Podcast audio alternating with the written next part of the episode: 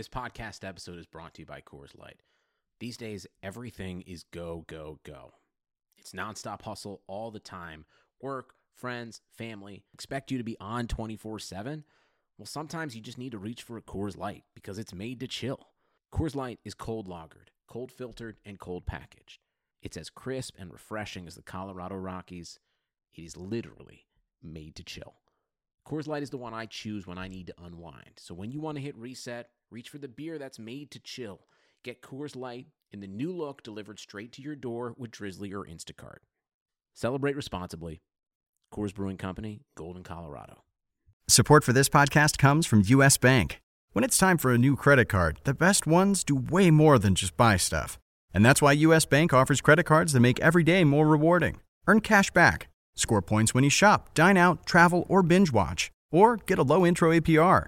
US Bank credit cards were designed to fit your lifestyle. So make every day more rewarding and check out usbank.com slash credit card. US Bank credit cards are issued by US Bank National Association ND. Some restrictions may apply. Member FDIC. This is the story of Harry's. For decades, one big razor company has relentlessly increased prices and reaped immense profits at the expense of its customers. Then one day, an ordinary guy got ripped off buying razors. He was so fed up that he and his best friend started a company to fix shaving. They called it Harry's. By taking less profit and selling online, Harry's can offer quality blades for less. You can even get Harry's 5 blade razor and shave gel for free when you sign up. Just cover shipping. Click or go to harrys.com and enter code RAZOR at checkout. That's RAZOR, R A Z O R.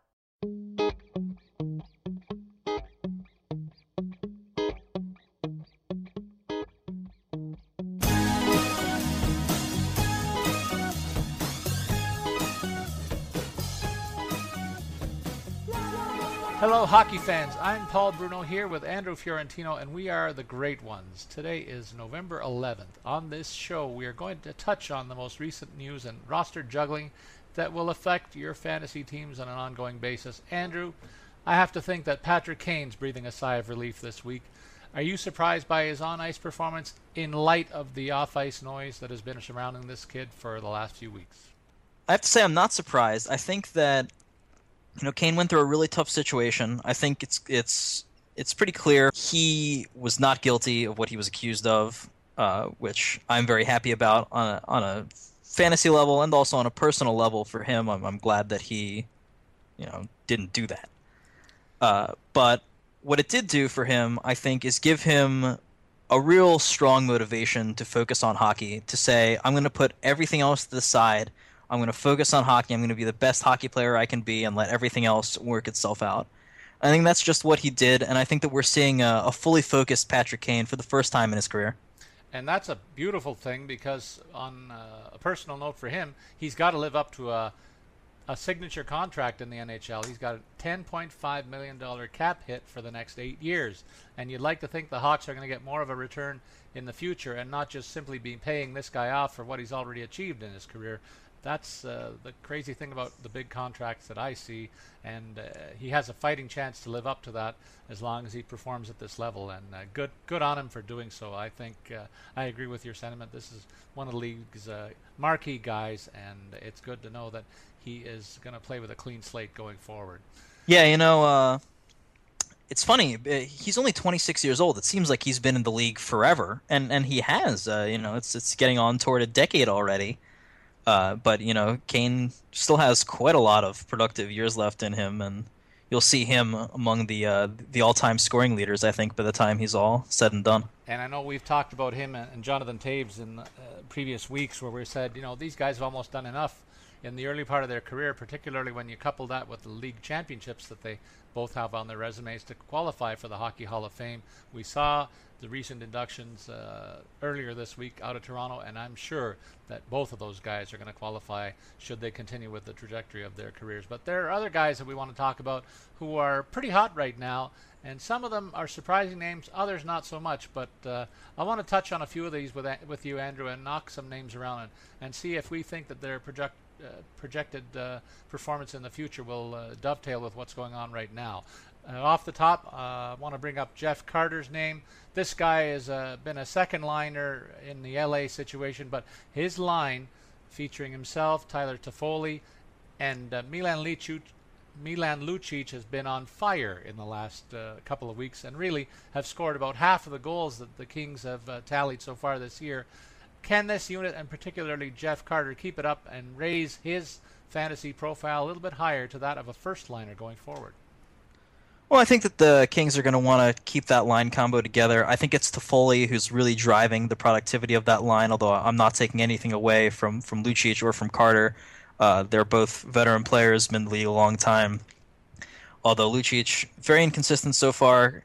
Carter has been really, really good, uh, operating at a point per game pace, even though he went scoreless with a minus two last night against Arizona. You don't like to see the Kings uh, welcoming Arizona to Los Angeles and taking another loss. Uh, a little bit disappointing there for them and for, for Jeff Carter.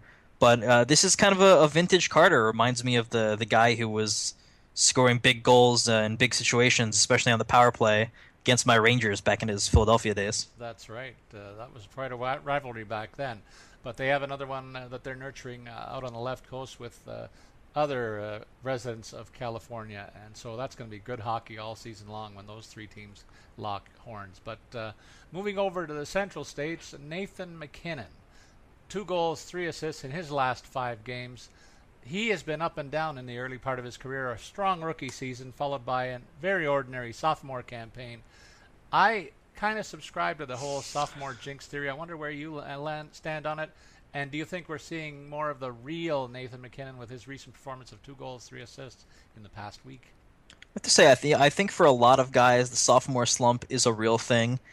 And it seems to me to be concentrated in a weird way among not just uh, guys who break out as rookies, because you know you have a, a wide range of, of breakouts as rookies, and we'll talk about another guy who broke out uh, in John Klingberg a little later. Uh, but you have guys like MacKinnon, Aaron Ekblad. These guys were top picks, had big you know, rookie seasons, and then the expectations are so high for them to build on them their sophomore seasons. They seem to always fall back a little bit, disappoint, but then they come back uh, in that post-hype situation the third year, and they seem to always pick up their game and find uh, something new.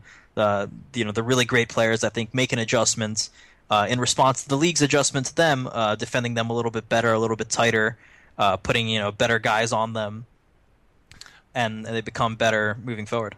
Well, and and we want to look uh, in this part of the show at a couple of players who are filling in admirably for uh, teammates who have gone by this uh, the injured reserve list, and that's in St. Louis a classic example of uh, the added value that Alex Steen has when he you think he's stepping up, uh, replacing Paul Stastny, Jaden Schwartz, and pulling on the end of the rope, dragging St. Louis forward and st- keeping them competitive. I give him a lot of credit for the fact that this club is continuing to sustain uh, a profile as one of the top teams in the Western Conference. And along with him, David Backes is being asked to pick up his game. He struggled early on out of the gate, had a two goal game recently. These guys are really going to have to deliver while the aforementioned duo is out of the lineup have they got enough here to withstand the absence of these two players?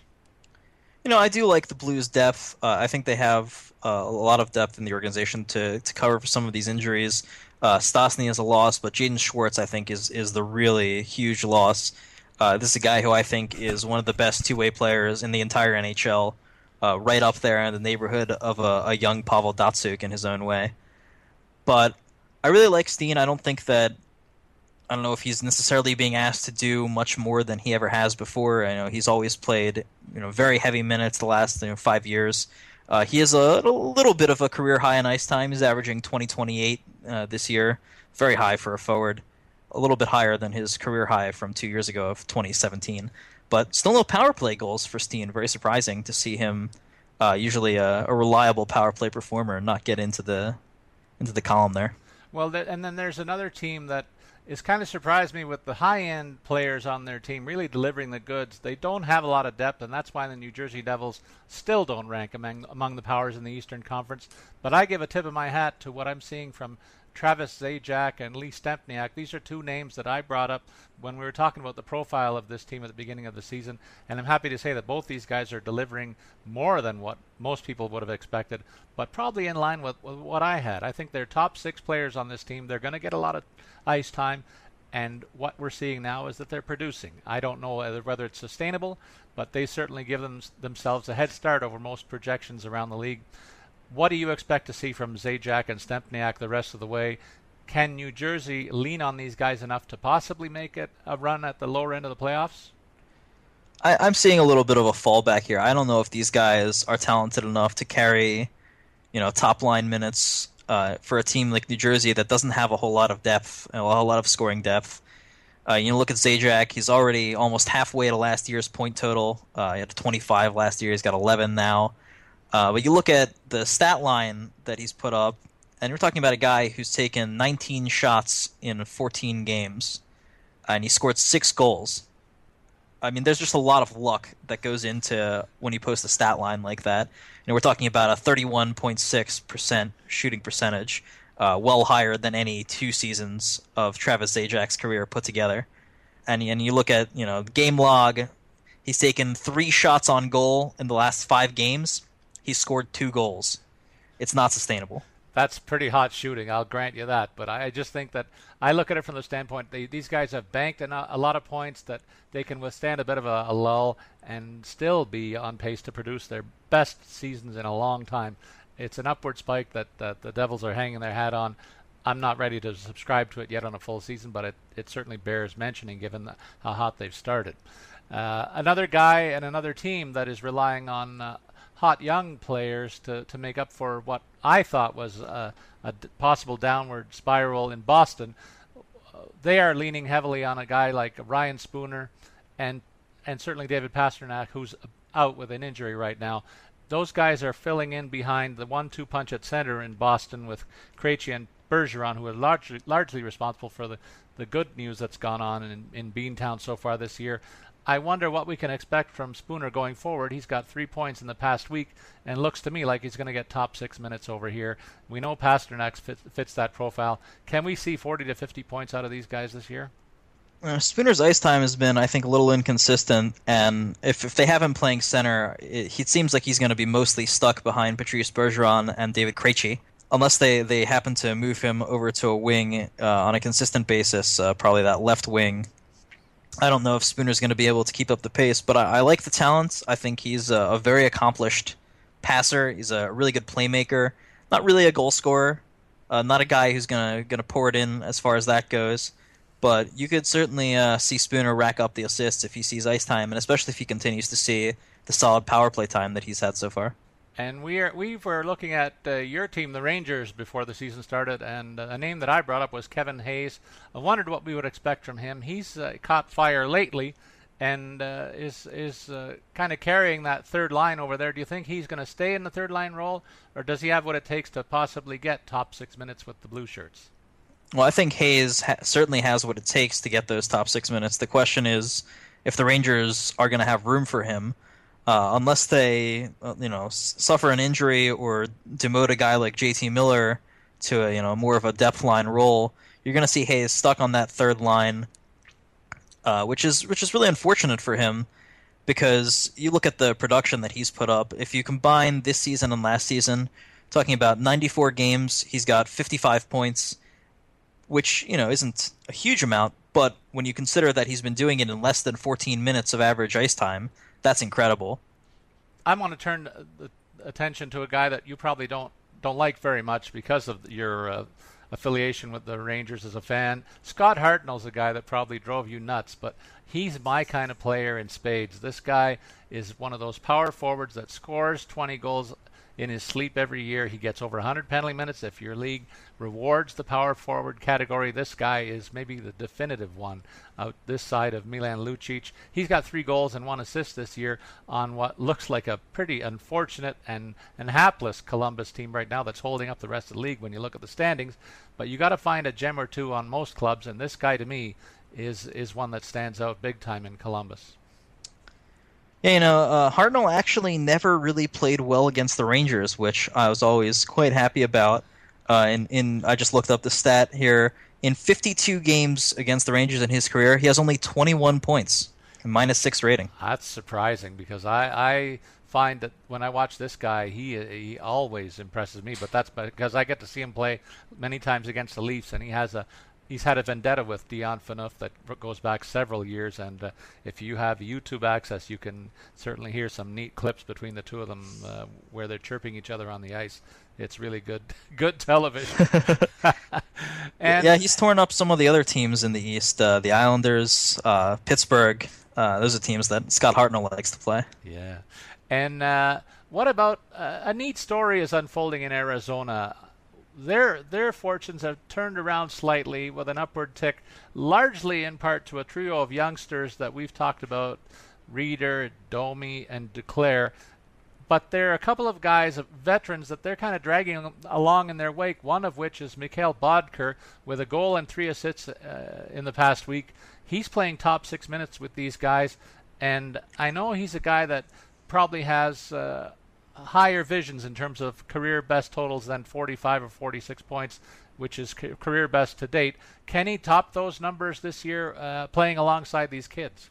I certainly think he can. I mean, we're talking about a guy who was a number eight overall pick in 2008, a guy who last year, you know, had an injury-shortened season, still put up 28 points in 45 games. That already is a pace for 50 plus, uh, which would have been his second straight season doing that.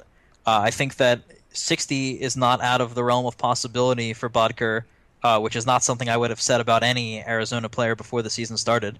And I want to give some love too to their top liner Martin Hanzal, who scored his first two goals of the year last night. But even before that, was on a point per game pace just from assists alone. He's been everything they could possibly have asked for him. Now the question is whether he can be the ultimate thing that they ask from him, which is healthy. Well, and that's that's a big question, and and one guy who's capitalized on good health uh, so far this year to to possibly challenge what he's done in the last couple of years is Tyson Barrie. This guy is quickly making a name for himself as one of the top young defensemen in hockey. He's got nine assists already this year and has a 50 plus point season on his resume. I think he's primed for another great season with the turnaround that I'm look, seeing offensively that is happening in, in Colorado to a couple of the young players we already mentioned. Uh, the young rookie, uh, the young uh, third-year player a couple of minutes ago, and this guy's another one.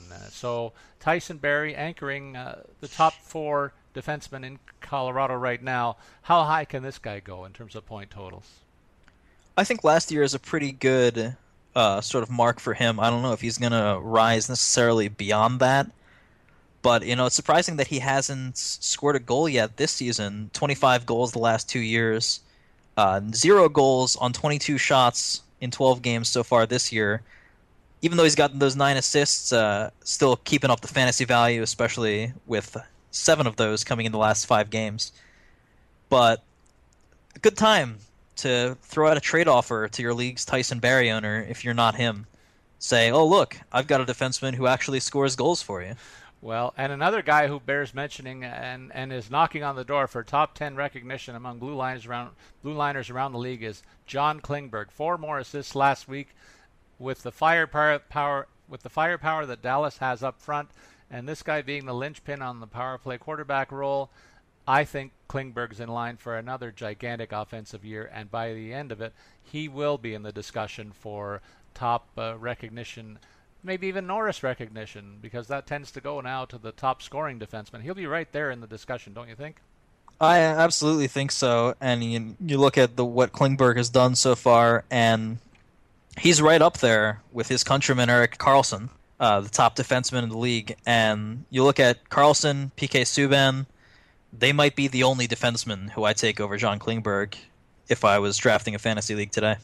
Well, and in terms of fantasy leagues today, a lot of them are focused and really cater to to uh, watching what's happening in the nets around the league. In the goalie situations, we identified a number of situations that look to be two goalie systems where what's happening out of the gate is one of those two goalies has grabbed the lion's share of the role, and I think it bears mentioning, particularly for the benefit of fantasy uh, players who play the daily, daily games and in the season long ones as well.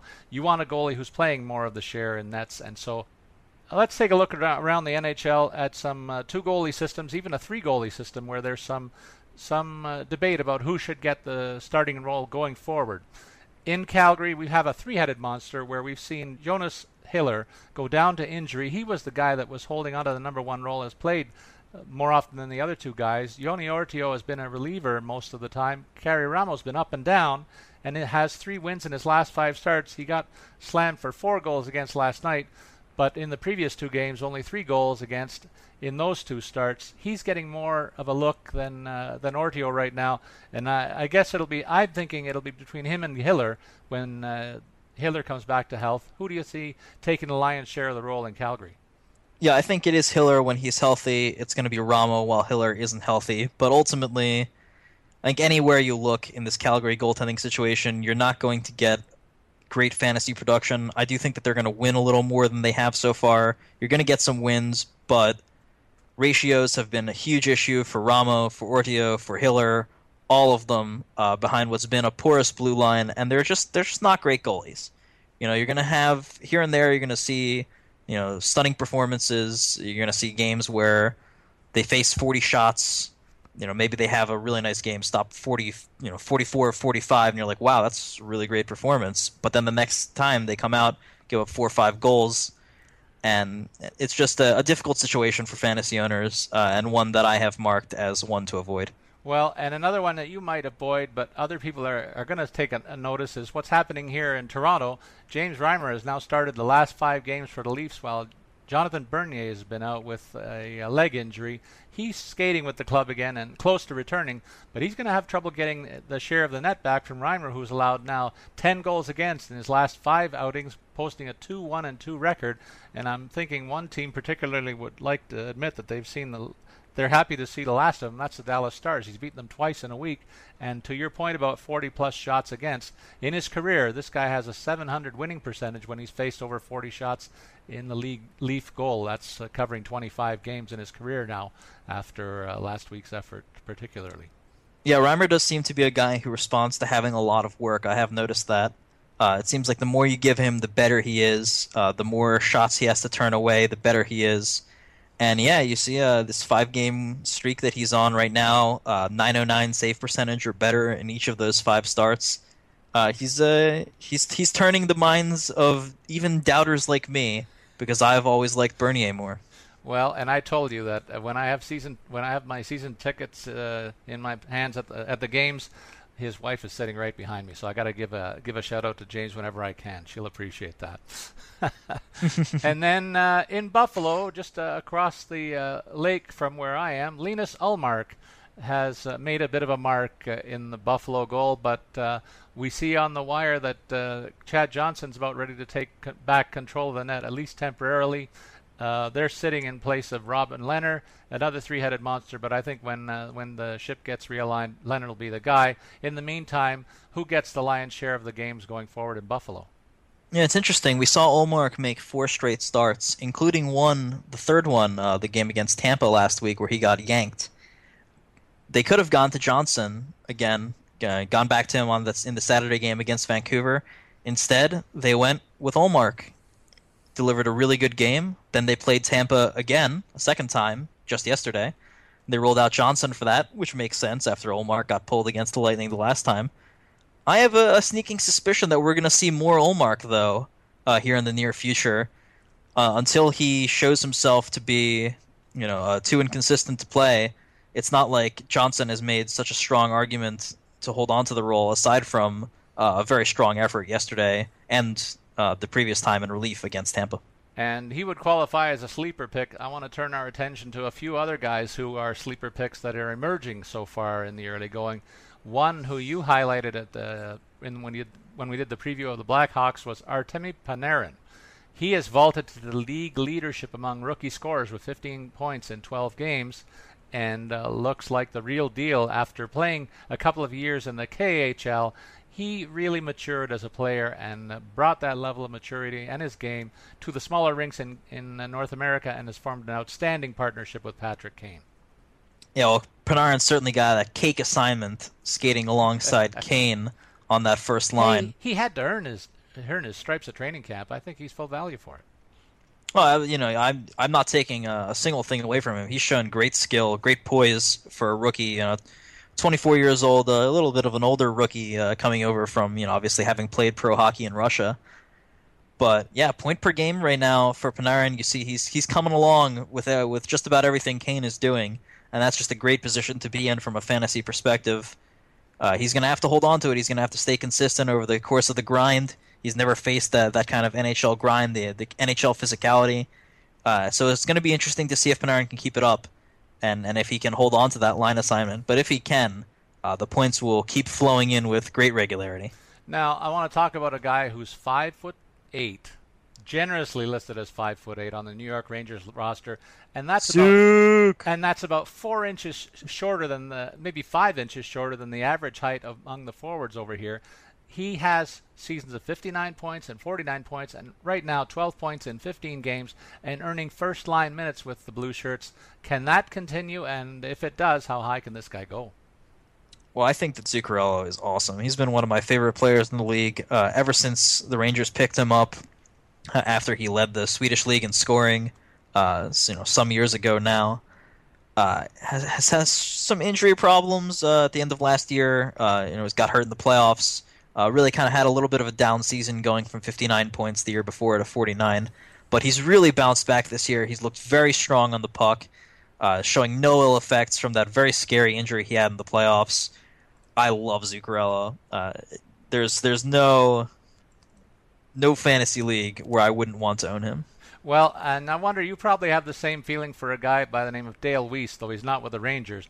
This guy has been a had been a career fourth line player, and prior to last season, hadn't even tallied more than four goals in, in NA NHL seasons. Just a fourth line plugger, Andrew. Yet last year, what we saw from this guy was 10 goals in the regular season and 29 points for the Canadiens, along with a plus 21.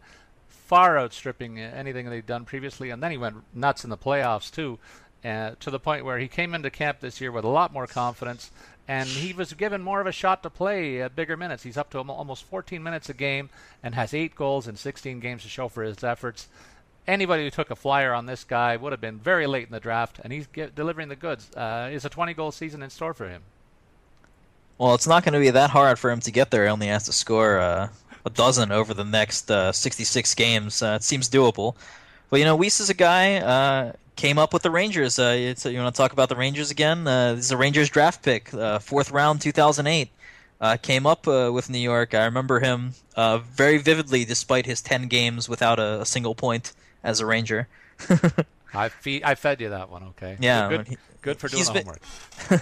he's been uh, he's been pegged as a as that kind of fourth line grinder, and he he is that that sort of player in a lot of ways. But he's got a little bit of skill to him too. He's got a 50 point AHL season, 28 goals and 50 points uh, in 2009-10 with uh, the Rangers AHL affiliate in Hartford.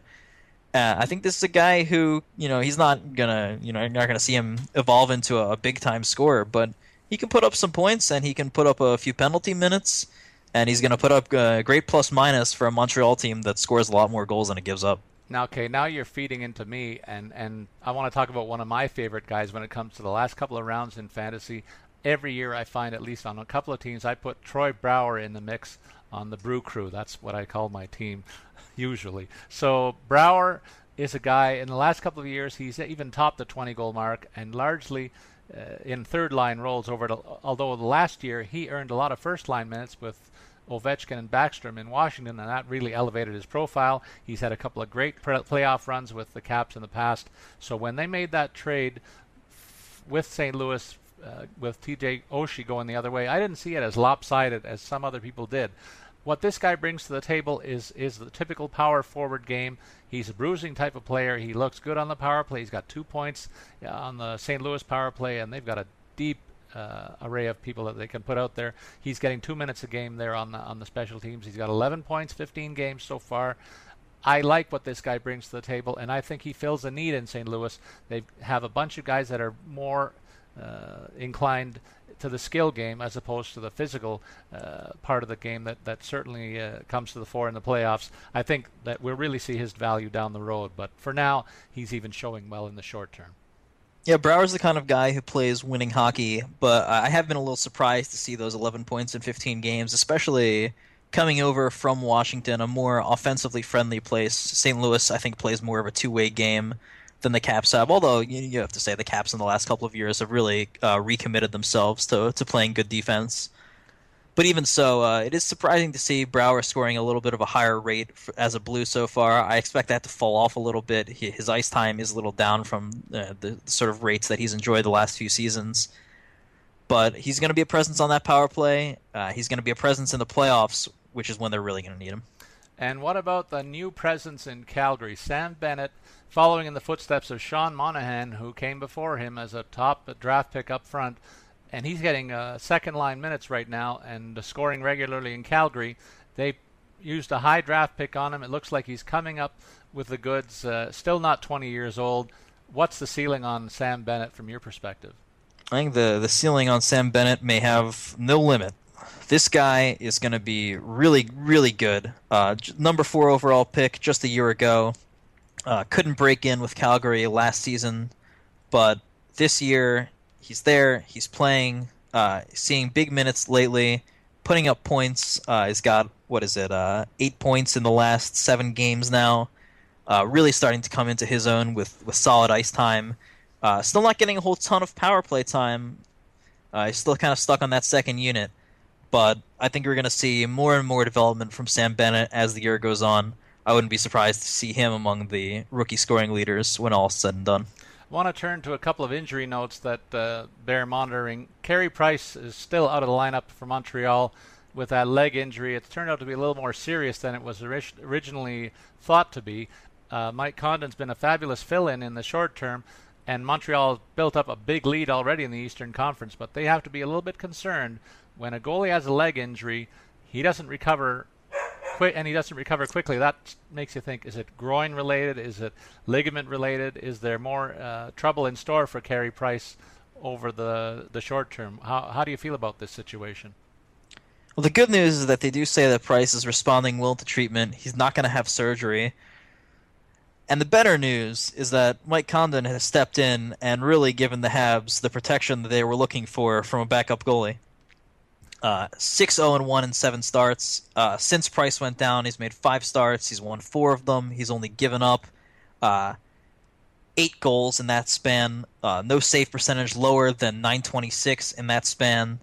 Uh, he has just been unbelievable, and I, I think it's a, a, credit to the Montreal system that they're really playing a tight defensive game, a game that, that leaves their goalies to stop you know higher percentage pucks than than you know normal and, and that's going to do wonders for Condon as well as for Carey Price when he eventually returns. And we got to tip uh, our cap to the Detroit Red Wings, who have been without perhaps their signature player, Pavel Datsyuk. Uh, he's expected to come back into the lineup this Friday, but they've withstood his absence in fine style so far, Andrew. And I just wonder what kind of Pavel Datsyuk we're going to see when he comes back. Is it going to be that first line guy that scores at about a point a game pace, or is his age going to finally show at 37 years of age? I think you're going to still see the same know, it's a guy who he may have been 36 last year, still more than a point per game, even though he missed some time as he often does these days. Uh, very banged up here late in his career, but it has not impacted his scoring one bit. I think Pavel Datsyuk is still near the top of his game somehow, even in his late 30s. Uh, it may be a little bit slow in the first couple of weeks coming back after the injury, but hope to see him back out there Friday uh, for a, Detroit team that, that could really use him. They could use a little bit of scoring depth. Well, and another team that we think could use a little scoring depth is the Pittsburgh Penguins. I don't think either of us would have expected me to say this, as we are in the second month of the season looking at a team that's scoring barely 2.5 goals per game. Lucky for them, their goalie's having a career best start, turning pucks back uh, at 1.93 goals against average so far through 12 starts, seven of which were wins. So uh, certainly Marc Andre Fleury proving to be a great leader, not only in the dressing room but on the ice for the Penguins. I don't know where they'd be without his outstanding start so far this year, but he's certainly keeping them in the discussion for a playoff spot, uh, at least in the early going for Pittsburgh. Yeah, you know, if you're going to own, if you're going to have Marc Andre Fleury play for you at any time, it should be approximately between oh October to April. alluding to some playoff failures. Well, we're going to have fun with that in the playoff show uh, when we do it six months from now. But you're right. This guy's a regular season stud, and he's having the studliest of starts so far this year.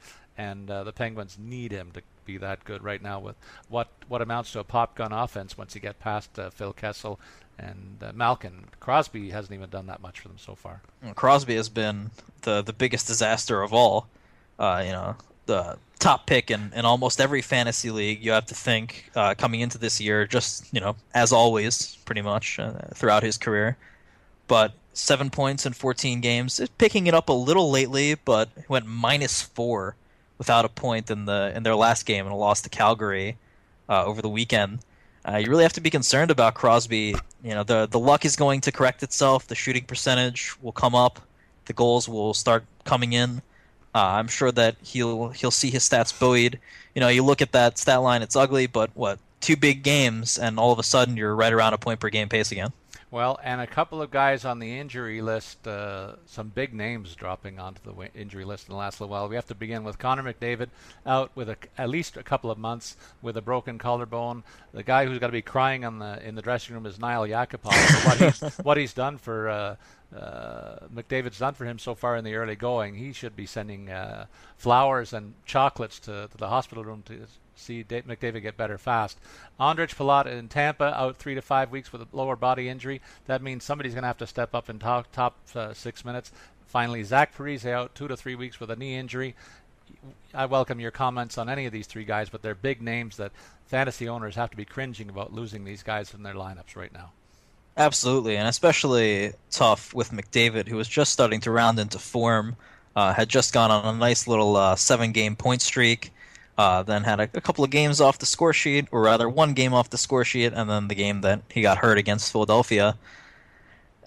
It's tough, uh, tough spot for the Oilers. It looks like uh, another down year in Edmonton. They're still not quite getting it together. It's just it's it's hard to understand Edmonton for me. You know, they have so many pieces. There, I think the majority of the league would have to be an envy of the kind of pieces that the Oilers have to roll out there and not just on offense, on defense too. They have you know guys like uh, Andrej Sekera, a very solid defenseman. They've got Darnell Nurse, a very promising rookie. Uh, Oscar Klefbom now in his uh, second full season, uh, looking really solid.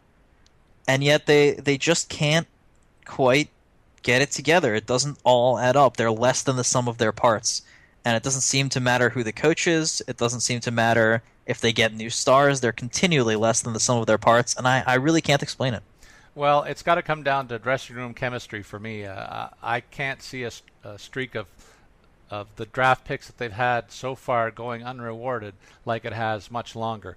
Uh, they have to consider if they don't make something happen in the next year or two with that core, they've got to make a big move somewhere to shake things up because and maybe there's an element of a country st- a club uh, there that that has crept into the the body language of this team when it's on the ice. But uh, they have a lot of intriguing players, a lot of intriguing pieces, but missing their signature guy is going to hurt them for uh, a couple of months and maybe make them a part of the draft lottery for another year. Who knows?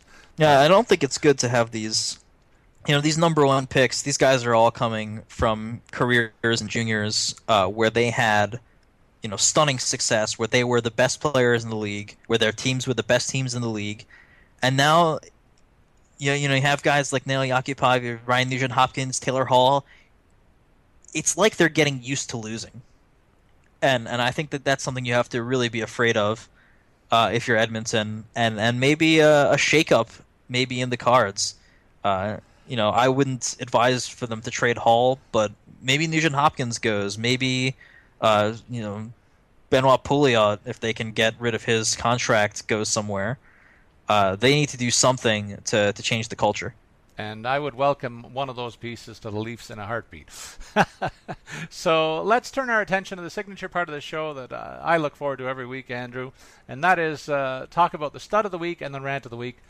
I'll begin with the stud of the week. Uh, another one of these goalie tandem situations that has uh, gone right for Jake Allen in St. Louis. This is a guy that the Blues have really been pinning their hopes on for a while to take the bit and run with it. He has far outstripped Brian Elliott in the early going with a 6 and 3 one loss record, a 174 goals against, and a 945 save percentage. All of those those latter two points are well above the league league, uh, league averages, and uh, this guy might be finally ready to join the likes of the Braden Holtby, the Marc-Andre Fleury's, the Henrik Lundqvist as guys that are frontline goalies who can play 60 or 70 games and play them at a high level. I think Allen has has thoroughly outplayed Brian Elliott, and you know we see that in in the results that he's continuing to get the starts. Got consecutive shutouts behind him now. Uh, six wins in his last seven. This guy's going to take off and run with with this job. Allen's always been a superbly talented player, a former second round pick, a guy who really showed well in the AHL, and and Elliott has been you know, a, a weird goalie, right? He's had a, a strange career. Uh, a very mediocre goalie for you know the entire you know first five years of his career. Then all of a sudden he comes to St. Louis, puts up at that 940 save percentage season with that 156 goals against uh, back in 11-12. Uh, and then kind of settled into being uh, good but not great thereafter behind a team that has generally played really great defense. And that's where Elliott really made his bones that one year that you're talking about. This was this guy was in the right place at the right time. I agree with your assessment. In the early part of his career in Ottawa, he was battling for playing time there there largely as in the backup role. And uh, again, he found himself in in that competition here. But the guy with the talent, the guy that the Blues have been pinning their hopes on, has finally risen to the forefront, and he is full value for that role. And I see him taking on that big chunk, and he'll play upwards of about 55 to 60 games before it's all said and done. And for those fantasy owners who picked him in their drafts, it's time to give yourselves a pat on the back. That was a great pick. Now, for the rant of the week, this is one that's uh, been in the news around uh, the uh, Hall of Fame inductions and and the general managers getting together. They're talk looking at solutions for re- the reduction in goal scoring Andrew, locally uh, here in the Toronto area, I've heard about enlarging the nets and shaving the goalposts to direct more pucks into the nets. Those, those ideas come to you from the same people who think the shootout is a good overtime solution, and you know exactly how I feel about that. I think these are ridiculous notions, and I think uh, the the other one that kind of makes a little bit of sense is taking a look at the equipment that the goalies are wearing. The fact of the matter is, in my opinion, we're in another one of the, those golden ages for goaltenders around hockey. Every every few years, we see an improvement in the, in goaltending and the defensive tactics, and those elements are converging to make it harder for people to score. Uh, I spoke to you uh, in uh, show prep time about an article that I saw several years ago featuring a picture of Eddie Mio and another one with Roberto Luongo standing in front of a goal net. Mio was a typical goalie in the 80s who was about five foot eight in size, 165 pounds. Roberto Luongo about six inches taller and about 40 pounds heavier. They showed that Mio kept uh, stood in front of a net and covered about 50% of the goal area, whereas Luongo, in front of the same goal, same perspective, covered about 75%. That's the biggest change in hockey right now. It's harder to find an opening on these bigger goalies. They're more agile, more skilled, and that's why it's harder to score. So the players and shooters out there just simply have to find a way to deal with it, and they will. That's the way hockey's been, and it will continue to be. Uh, defense and offense is always a tug of war. Right now, defense is winning. That's the way I see it. I'm not fretting about reduction in goal scoring. It's still a great game, the greatest game in the world. I do think. I mean, you can see if you look at NHL save percentage by year, it's been skyrocketing, and I, and I think that if you want hockey to have a broader appeal, uh, if, you know, especially uh, I know you're you're in Canada, everyone loves hockey as a matter as a matter of course, but here in the American market, they have to compete with you know with baseball, with football, with basketball, and uh, you know obviously it's it's not as popular. And one of the reasons is that no, people like offense, or at least Americans like offense. and and you look at the yes, the goalies have gotten bigger. You can't help that, but the size of the pads, I think, has really gotten excessive. Uh, you know, it started in the '90s and the, you know maybe the early aughts with with Garth Snow. Uh, was known for the, the size of his pads. Uh, I was just reading a, a, quote from Martin Brodeur from back from 2003 about that. it's a pretty good one. Says uh, Garth Snow keeps adding pieces to his pads, uh, and his shoulder pads are so big he looks like Goldorak, the robot I watched killing bad guys on TV when I was a kid. well, and another guy that looks huge in his pads, but outside of them is rather ordinary in stature, is Ryan Miller. This guy's been one of the top goalies in hockey for years, and to your point about streamlining the equipment, there are ways to make it more form-fitting and uh, allowing more of the net to be exposed when you tighten up the uniform and make make it more streamlined look and uh, sure, shorten the pads a little bit because they don't need them as high as they are. They've got leg pads on uh, uh, underneath their pants too that that can cover any any areas that might be vulnerable. So there are ways to to deal with uh, the goalie equipment that I think make the most sense in terms of uh, giving a bit of an assist to uh, possibly in, improving the offense. But don't let me hear about shaving goalposts and, and that kind of nonsense. Because Absolutely, that, that's just, I completely agree. That's just carny stuff, and, and I and I can't can't stand the thought of something like that actually. Being... Although, man, isn't it brutal when you when you you come up the ice and you fire that beautiful shot and it just clanks off the crossbar Oh, it's so brave. And, and so go- brutal. And the goalie says, "Hey, that's all I gave you to shoot at." So that's that's part of the banter that goes on on the ice, and uh, they'll say to you, the goalies will say to you, "You hit the post because that's the only thing I gave you." And so that's that's been a part of the history of the game, and I don't want to see the six by four change into seven by five or anything like that. Definitely not. Let's just keep it like it is because uh, the shootout's already gone too far in terms of, of taking away some of the greatness of of, uh, of this game, in my opinion, and taking away from the skills that we see in a team game. Uh, let's not see uh, shooting hoops to settle basketball anytime soon either.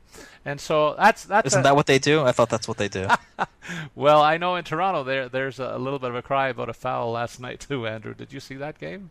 No, I did not. Oh my God! With 20 seconds left, right in front of the Raptors bench, uh, Carmelo Anthony stepped out of bounds while in possession of the ball and a one-point lead, and the refs didn't call it. They were right there. It was just heartbreaking.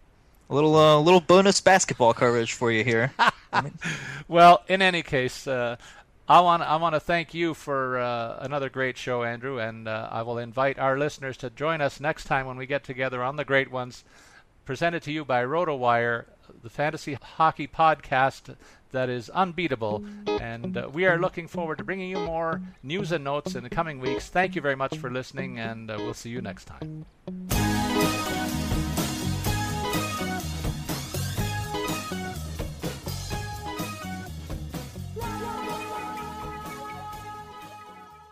This is the story of Harry's. For decades, one big razor company has relentlessly increased prices and reaped immense profits at the expense of its customers.